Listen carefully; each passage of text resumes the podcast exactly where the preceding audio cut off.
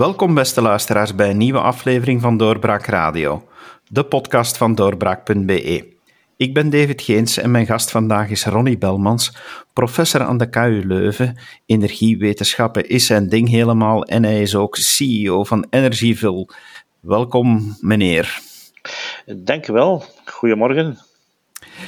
Meneer Belmans, er is tegenwoordig heel veel te doen omtrent de energietransitie. We proberen allemaal naar een, uh, een groener geheel te gaan.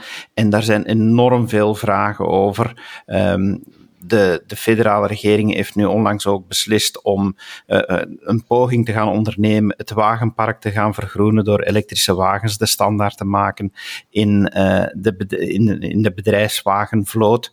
En de vraag die ik me dan stel, kan ons energienet dat eigenlijk wel aan? Wel, dit valt best mee, uh, hoor, uh, David.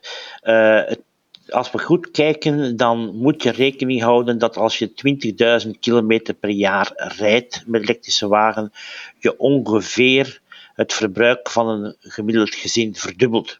En als je dan weet dat het, het verbruik van de gezinnen maar een kwart is van het globale verbruik, dan betekent dit dat je eigenlijk een kwart op het globale verbruik erbij doet. Dus dit valt best mee.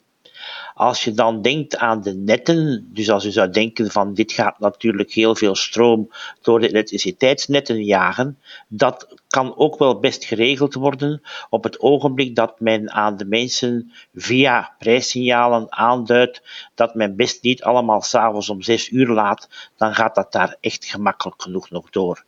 Dus een combinatie van één, het is niet zoveel als men zou denken. Twee, het uh, kan best gestuurd worden, zal dat probleem heel sterk beperken. Maar vooral dat tweede stuk, het kan best gestuurd worden, dat lijkt er nu toch nog niet te zijn. We, we, stappen over naar digitale meters, maar het zijn nog geen slimme meters die zulke aansturing doen. Wel, uh, het is zo dat de digitale meters die zijn op zichzelf niet slim. Toepassingen kunnen die wel slim maken.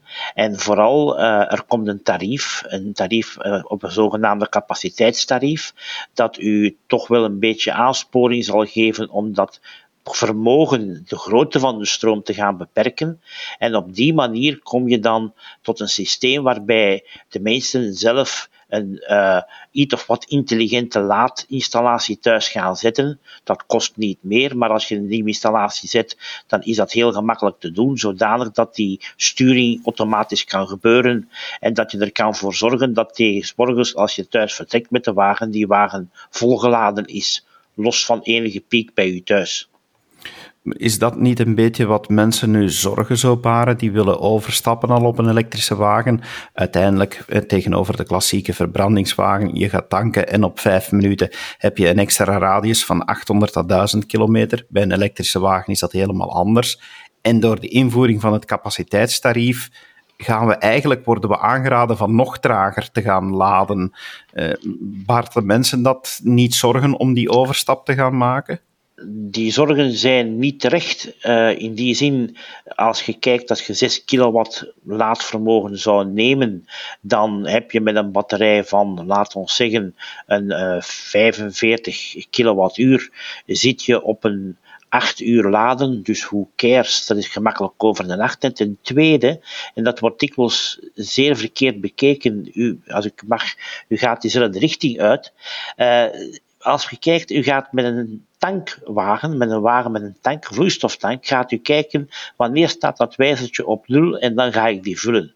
Zo rij je niet met een elektrische auto. Zoals je dat ook met je gsm doet, als je ergens een stopcontact in de buurt hebt, je steekt dat ding in. Als je in de auto instapt, dan steekt een draadje in, je steekt dat in, in, dat draadje. Dus dat doe je ook met een elektrische auto. Ik rijd er nu zes jaar mee. Uh, ik heb nog nooit problemen gehad met, uh, met de, de, afstand of wat dan ook. Dus wat doe ik? Ik vertrek hier thuis. Dat ding heeft een range van een 400, 500 kilometer eigenlijk. Ik, kom daar, ik laat die thuis tot een wow, 350 kilometer. Dat is goed voor zijn batterij, 350, 400 kilometer. Ik vertrek daarmee naar het werk in Genk, dat is 100 kilometer. En ik steek daar terug in stopcontact. En ergens overdag wordt die opgeladen tot 400 kilometer wat ik ingesteld heb. En ik rijd er s'avonds mee naar huis met een volle tank. En s'avonds kom ik thuis, ik heb nog 300 kilometer over. Ik ga daar niet nog eens mee over en weer rijden om daar op het einde mee te komen dat die 8 uur moet laden. Nee, je zorgt ervoor, als er een stopcontact in de buurt is, steek je dat ding in. En het is een ongelooflijk plezier dat je niet meer moet denken dat je morgens een kwartier vroeger moet opstaan om die tank te gaan vullen aan een of andere druilerig koud tankstation. Dit is een veel meer plezier eraan hebt dan die één of twee keer dat je problemen zou gehad hebben om dat ding te moeten laden. Daar zit dan misschien net de uitdaging om te zorgen dat er voldoende laadinfrastructuur is. Want ik rij zelf ook elektrisch. En als ik bij iemand op bezoek ga, ja, soms denk ik dan van, oh, moest ik nu maar kunnen opladen. Maar de volgende laadpaal staat twee kilometer verder. Wel, dat is natuurlijk, een, daar heb je groot gelijk in. En daar moet de infrastructuur voor komen.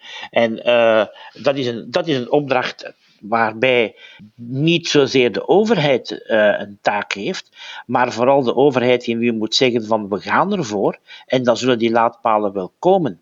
Uh, het is altijd een, het is dat stop-en-go gevoel. Men moet gewoon duidelijk zeggen van we gaan tegen die datum gaan we alle leasewagens of wat dan ook elektrificeren. En dan, zullen, zal die uh, economie daar wel op ingrijpen. Dus laten we dat zo snel mogelijk aan beginnen. En ten tweede, ik weet ook een, een heel leuke, uh, een firmaatje dat nu bezig is, ik ga er geen namen op plakken, en die zouden toelaten dat u bij uw vrienden waar u langskomt, dat ding in een stopcontact steekt. Dat gaat dan niet veel geven, maar tenslotte toch dat. En op een oprit, maar door een uh, QR-code in te lezen, wordt dat stopcontact op uw kaart uh, betaald. Dus dergelijke zaken gaan er komen, maar men moet men kan natuurlijk blijven zeggen van zolang de infrastructuur er is, gaan we niet elektrisch rijden. Ja, dan blijven we aan, aan modderen. Dus ja, die moeten er komen. Er moeten vooral snelladers komen op autostrades. Ook, dat is ook beperkt. Uh, en vooral als er parkings zijn, ja, rust, rust die uit met elektrische laadpalen. Ja, als ik kijk in mijn tegengeliefd dorpje waar ik woon in Duffel, daar staan er nu toch al een, een achttal die ik weet. En ik denk niet dat je hier nog dat is nu echt niet een groot stad waar je, uh, hoe moet ik zeggen, tienduizenden mensen rondlopen hebt. Dat werkt. En die staan regelmatig, staan er auto's aan geparkeerd en die worden geladen. Is het capaciteitstarief zoals het nu voorzien wordt bedacht om, om net dat te gaan bewerkstelligen, om, om te gaan zorgen dat men, dat men het net niet gaat overbelasten? Dat is exact de bedoeling. Uh, de bedoeling is, het is toch niet, nog niet heel fijnmazig, maar het capaciteitstarief heeft de bedoeling dat je tegen de mensen duidelijk maakt dat je een bepaalde capaciteit beter niet overschrijdt. Oké, en voor het uh, gebruikers met een groot verbruik dat stuurbaar is, zoals met warmtepompen en zoals met elektrische voertuigen, waar dus heel veel energie afgenomen wordt, is het capaciteitstarief zeer positief. Oké, men zegt van ja, ik heb een warmtepomp, dus ik verbruik veel elektriciteit, dan gaat u nu veel nettarief gebruiken, omdat het nettarief afgerekend wordt aan kilowattuur, wat eigenlijk onzin is. En het zijn juist die verbruikers met een groot kilowattuurverbruik die hun capaciteit kunnen beperken, die daar heel veel voordeel gaan aan hebben. Dat kan toch wel oplopen tot een, ten opzichte van het uh, huidige gebeuren, tot een, als je niet stuurt of wel stuurt, tot een 400, 500 euro per jaar. Wat toch substantieel is. Dat zijn inderdaad substantiële bedragen. Maar diegene die dan zegt van, jongens, mijn wagen, ik heb hem nu wel eens bijna leeggereden en ik moet straks weer weg. En die dan een half uur toch ja, aan, hoog, aan hoog tarief gaat laden, ja, die heeft dan pech voor die maand. Nee, die rijdt naar een dichtbijgelegen snellader die een paar kilometer verder is en gooit hem daar vol. En hij zal daar waarschijnlijk wat meer moeten betalen voor zijn elektriek dan bij hem thuis. Maar hij zal daar toch kunnen heel snel laden, tas koffie drinken en voortrijden. Ik denk aan een Tesla of de Audi lader die er nu komen. En dan ben je op een kwartiertje terug verder. Maar dan moet je een beetje uitkijken en daar zullen apps voor ontstaan die u dat zeggen die, dat je daar of daar moet gaan. Nee, dit is uh, perfect haalbaar blijft het uitkijken naar de toekomst waarin die wagens dan ook eh, omgekeerd gaan dienen als bron van energie, zodanig dat je de batterij, want dat zijn toch enorme batterijcapaciteiten die gaan op de opritten staan, dat we die gaan kunnen gebruiken? Dat is natuurlijk enorm. Uh, we, miskijken ons daarop, maar normalerwijze moet je rekenen, als je een 50 kilowattuur, dat is te groot, dat weet u ook, uh, batterij hebt, dat is vijf keer zoveel dan het verbruik van een huis overdag, dag genomen. Dus dit is niet te onderschatten. Als je 50 kilowattuur neemt en je gaat daar bijvoorbeeld een miljoen auto's, dan zit je aan 50 gigawattuur. Dat is een enorme energiehoeveelheid die daar opgeslagen is. Daar komt uh, Co in de verste verte met zijn uh, eh, 6 gigawattuur niet in de buurt. Oké, dus u ziet, dit is een enorme capaciteit die daar zit aan energie. Ja, die kan snel in- en uitgeladen worden. En ja, daar kunnen we heel veel mee doen. En daar gaan we ook heel veel mee doen. Maar dan moet men dus die, eerst en vooral moeten die auto's toelaten. De meeste nieuwere modellen beginnen dat toe te laten. En we moeten ook kijken, en dat, zal, dat is voor mijn inzicht naar, naar de overheid toe heel belangrijk. Als men dit gaat uitrollen en gaat pushen, dan moet men ook tegelijkertijd, en dat kost heel weinig meer kost, de laadinfrastructuur bij de mensen thuis, als daar een leasewagen komt, dan moet die laadinfrastructuur ook zodanig zijn dat die twee weg is. Als men nu zegt, we gaan de uh, parkeergarages gaan pushen om daar overal laadinfrastructuur te zetten, dan moet men die niet pushen voor laadinfrastructuur, dan moet men die pushen voor intelligente laadinfrastructuur. En daar hoop ik dat men toch wel eens een beetje, voor de eerste keer zou dat zijn, proactief gaat werken en niet technologie gaat pushen die voorbij is nu al, maar dat men echt zegt van nee, we gaan naar de volgende generatie en dat we daar echt naar doorgaan. En doorgaan betekent voor mij intelligente laadinfrastructuur laten uitrollen door de juiste spelers waar moeten mensen dan op letten die het nu al overwegen? Die denken van oké, ik ben overtuigd, ik wil die overstap gaan maken naar een elektrische wagen. Wat, wat zijn de tips die u hen kan meegeven om dan te zorgen dat ze, dat ze klaar zijn voor de toekomst? Wel, kijk, als, als u kan kiezen voor een ongeveer dezelfde prijs tussen een model dat vehicle to grid toelaat kies dan voor het model vehicle to grid, als natuurlijk de wagen u aanstaat, want het, het is en blijft een auto mee te rijden, het moet plezant zijn. Twee, de laadinfrastructuur. Vraag aan degene dat moest installeren dat die al futureproof is en dus terug elektriciteit kan opnemen naar het net. En vooral drie, zorg ervoor dat de app die erbij hoort heel gebruiksvriendelijk is. Want dit is zeer belangrijk dat u zelf kunt zeggen van uh, oké, dat u zit s'avonds in uw zetel thuis van verdorie, ik krijg hier die boodschap dat ik morgen vroeg naar gewoon in duffel dat ik ergens naar Luik moet. Uh, ik zal hem maar een boost geven. Het was niet de bedoeling dat dat ook gebeurt. Dus dat dat, dat, dat, dat heel, heel, heel, heel makkelijk wordt, dat die dingen erin zitten. Features, de features zullen zijn gemakkelijk bedienbaarheid. En daar mag niet op toegegeven worden. En het is dan veel aangenamer om met te rijden en veel minder zorg dan met een benzinewagen. We horen ook vaak de verhalen dat uh, energie gaat fluctueren in prijs, want dat er nu eenmaal, en wie daar logisch over nadenkt, die beseft dat ook, wanneer de zon schijnt, wanneer de wind waait, zal energie goedkoper zijn. We horen verhalen genoeg in de media over uh, negatieve energieprijzen op sommige momenten. Is de huidige infrastructuur daar klaar voor? Is, is het met de uitrol van de digitale meter te implementeren dat, dat heel de infrastructuur daar gaat op inspelen? Dat kan. Uh, met als het, uh, het platform Adrias dat nu uitgerold moet worden, dat vanaf de 1 september zou klaar zijn. Uh, als dat er is, dan kan dat allemaal geïmplementeerd worden. Uh, nu is het nog een beetje handmatig. De eerste tarieven op dat vlak komen er, maar dat kan volledig geautomatiseerd worden. Uh, de vraag is natuurlijk, moet je daar als verbruiker u veel van aantrekken? Dat zal volgens mij weer een keuze zijn die gemaakt. Met name, ofwel gaat je daar zelf mee werken, ofwel zullen daar weer apps en toestanden ontstaan waarbij leveranciers dat voor u gaan doen. Uh, dit, dit, is de toekomst. Uh, vooral het gebruiksgemak zal daar volgens mij voor 90% van de meesten van belang zijn. En voor de 10% die zich mee bezighouden en veel tijd er willen investeren, kan er dan wat meer. Maar er is een kwestie van, heb je er zin in ja of nee? Maar ik denk dat we daar heel veel, uh, heel veel gaan zien naar apps en naar gebruiksomgevingen toe. Maar technisch kan het systeem dit aan. We spraken in het begin van ons gesprek ook over de, de capaciteit die nodig is. En u zei, ja, u gaf de vergelijking met wat uh, een, een elektrische vloot zou gebruiken. Zijn we dan in staat om die extra elektriciteit ook milieuvriendelijk in ons land op te wekken? Want uh, we maken ons nu allemaal al zorgen over de sluiting van de kerncentrales. Wel, uh, dat daar wat werk moet geleverd worden. Uh, ze kennen centrales, dat is één stuk van het verhaal.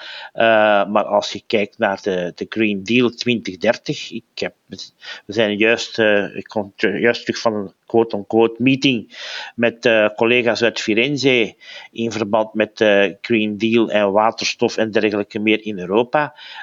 de uitrol van hernieuwbare energie zal niet één versnelling, maar u weet ook, elektrische auto heeft geen versnellingen meer, uh, zal een serieuze push op de accelerator moeten krijgen om daar iets aan te doen. Uh, wat we nu in België hebben, wat, uh, wat we nu voor ons hebben, daar gaan we, de, wat zeker regionaal, daar gaan we er niet mee komen. Punt.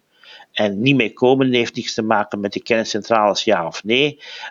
als u kijkt die elektrische voertuigen, een elektrisch voertuig verbruikt ongeveer drie keer minder energie dan een benzinevoertuig voor dezelfde afstand af te leggen.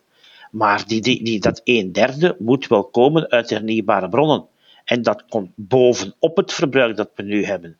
Dus ja, daar gaan we werken. Gaat dat hier allemaal opgewekt worden? Nee, dat kunnen we niet. Daar gaan we moeten invoeren. Daar gaan we ons moeten aansluiten aan offshore windparken op, op, uh, op zee. Ik denk dat daar de kabel die nu gelegd wordt naar Denemarken een eerste stap is, maar dit zal maar een eerste stap zijn. Dus wij mogen België niet meer bekijken als België, Vlaanderen niet meer bekijken als Vlaanderen. Dat is een stuk van het Europees energiesysteem. Een groot stuk ga je kunnen doen, zeker voor elektrische voertuigen, ga je een heel goede gemakkelijke combinatie kunnen doen met PV-panelen bij u en in de buurt, de local energy communities, want die zijn nu eenmaal heel gemakkelijk te maken, vrienden, met name het combineren van een batterij van een auto en het, uh, uh, het PV-gebeuren, dat valt gemakkelijk te combineren. En ook over de week, neem maar, uh, het weekend staat dat ding dan toch thuis, voor een groot stuk overdag. Dus bedoel, het is allemaal niet, we rijden gemiddeld 25 à 50 kilometer per dag. En een batterij van een nieuwe auto betekent dat je ongeveer 10 dagen zou toekomen. Dus we kunnen daar veel meer nog mee doen dan dingen. Maar we gaan moeten investeren in PV. We gaan moeten mogelijk maken dat die energie lokaal uitgewisseld wordt. We zijn aan het begin van een transitie. En een transitie is iets waar ik ongeveer wel kan zeggen waar we naartoe gaan. Maar zeker niet weet hoe dat we er naartoe gaan en wanneer we waar zullen komen. Maar blijven zitten is zeker geen optie. Seks hebt u ook vermeld 2026 uh, voor die. Uh, uit spreekt de regering nu van alle leasewagens verplicht elektrisch te maken. Ik vind dit veel te laat. Oké, tegen 2026 garandeer ik u, en uh, daar mag u mij terug op aanspreken op dat ogenblik, zijn de elektrische auto's goedkoper dan de equivalente benzinewagen. Dus als je nu al kijkt, de, de, de, nieuwe kleine wagens die er komen van Renault en van uh, Dacia en van anderen, zijn al een stuk goedkoper. Als je kijkt naar de volledige kostprijs, de kost van de wagen per kilometer in eh, energieverbruik en ook vooral in onderhoud, dan zitten we al aan een break-even. Ik bedoel, als men zegt we wil pushen, dan moet men eigenlijk zeggen 2022 en niet 2026. Want anders is men niet meer aan het pushen, dan, is men al, dan drukt men op een ballon die al leeggelopen is. Moeten we ook niet opletten voor Matthäus-effecten? Dat uh, in heel die transitie de benefits nu, de voordelen nu eerst gaan naar diegenen die het zich kunnen permitteren. Want elektrische voertuigen, eh, de aanschaf, zegt ja, het gaat allemaal heel snel gaan. Maar, maar ook hè, de aanschaf van elektrische wagen, maar, maar dingen zoals een thuisbatterij, uh, die, al die installaties, die kosten toch wel behoorlijk wat geld. Dus de voordelen gaan er misschien eerst rapen zijn voor diegenen die het zich kunnen permitteren. Dat is een Matthäus-effect. Ik ben daar zeer gevoelig aan. Bijvoorbeeld het capaciteitstarief dat nu ingevoerd gaat worden, is juist daarvoor. Want als je dat capaciteitstarief niet invoert, dan gaat je net moeten verzwaren. En die betaling van dat netverzwaring die gaat gebeuren door iedereen, ook degenen die geen elektrische wagens hebben. Dat is een heel mooi voorbeeld van hoe dat je dat Matthäus-effecten kunt vermijden. Dat je uh, elektrische wagens, nieuwe wagens worden nu eenmaal gekocht door mensen die meer geld hebben. Oké, dus ja, dit, dit, is, dit is zo. Uh, dat, is, dat is zo. Dat was ook, uh, als je kijkt naar alle vernieuwingen in auto's, die zijn altijd in de betere autoklasse eerst ingevoerd en gaan dan naar beneden. Dit, dit is zo, ik kan daar niet aan doen. Wat dan nu een Matthäus-effect is, dat weet ik niet. Ik denk dat de overheid heel goed zal moeten opletten. Want ik ken nu al een aantal vrienden van mij die zeggen: wij rijden met een, een, oudere auto. Jij mocht nog in Antwerpen binnen, maar ik niet meer. Ja, dat, dat, is, dat is een politiek zeer moeilijk iets. Ik uh, ben blij dat ik daar niet moet over oordelen. Maar op zichzelf, technisch gezien, hebben we daar een aantal zaken die we kunnen corrigeren. En ja, het, ik vind, het, komt een beetje raar over. Op dit ogenblik zegt men altijd, elektrische auto is te duur. Dus hij is voor de meesten die zich kunnen betalen. Maar het wordt stilletjes aan een tip over, waarbij je natuurlijk een, een op voorgaande investering moet doen in een iets duurdere auto, die in zijn verbruik goedkoper is. En dat is natuurlijk voor mensen die een beperkt budget hebben, moeilijker dan voor iemand die dat geld opzij liggen heeft. Dit is een heel, een totaal verschillend iets. Vroeger was een auto duurder in verbruik en duurder in onderhoud en goedkoper in aankoop. En dat wordt nu omgeflipt. En dit is moeilijk. Maar in de netten hebben we daarvoor gezorgd met het capaciteitstarief dat dat Matthäus-effect kan vermeden worden. Want anders zou je zeggen, als we dat nu niet doen met dat capaciteitstarief, dat men de mensen niet aanspoort om te gaan laden op een rustige manier, dan gaat dat net verzwaard worden voor de ganse straat en gaat iedereen in de globale nettarieven in Vlaanderen een verhoging van het nettarief doen. Nee, we moeten nu zorgen dat, dat, dat die mensen niet gaan laden met piek, dat die nu investeren in intelligente ladinfrastructuur, zodat die infrastructuur niet moet verzwaard worden. Dit is eigenlijk het, een, een duidelijk voorbeeld hoe dat proactiviteit nu eens voor één keer een Matthäus-effect kan vermijden. Er liggen dus nog behoorlijk wat uitdagingen voor, voor de overheid om, om mee te helpen, maar u hebt er blijkbaar wel vertrouwen ook in dat, dat de economie zelf mee zal volgen nu we eigenlijk over dat tipping point gaan. Ik denk het wel. Ik ben een, ik ben een, ben een optimist op dat vlak. Dan gaan we uw optimisme delen, meneer Belmans. Dank u wel dat u tijd hebt gemaakt voor onze podcast. Graag gedaan. Tot de volgende keer. En u luisteraar, dank u wel. Graag tot de volgende keer. Dag. Dit was een episode van Doorbraak Radio, de podcast van doorbraak.be. Volg onze podcast op doorbraak.be/slash radio of via Apple Podcasts, Overcast of Spotify. Bezoek ook onze website op doorbraak.be en steun ons door een vriend te worden van Doorbraak.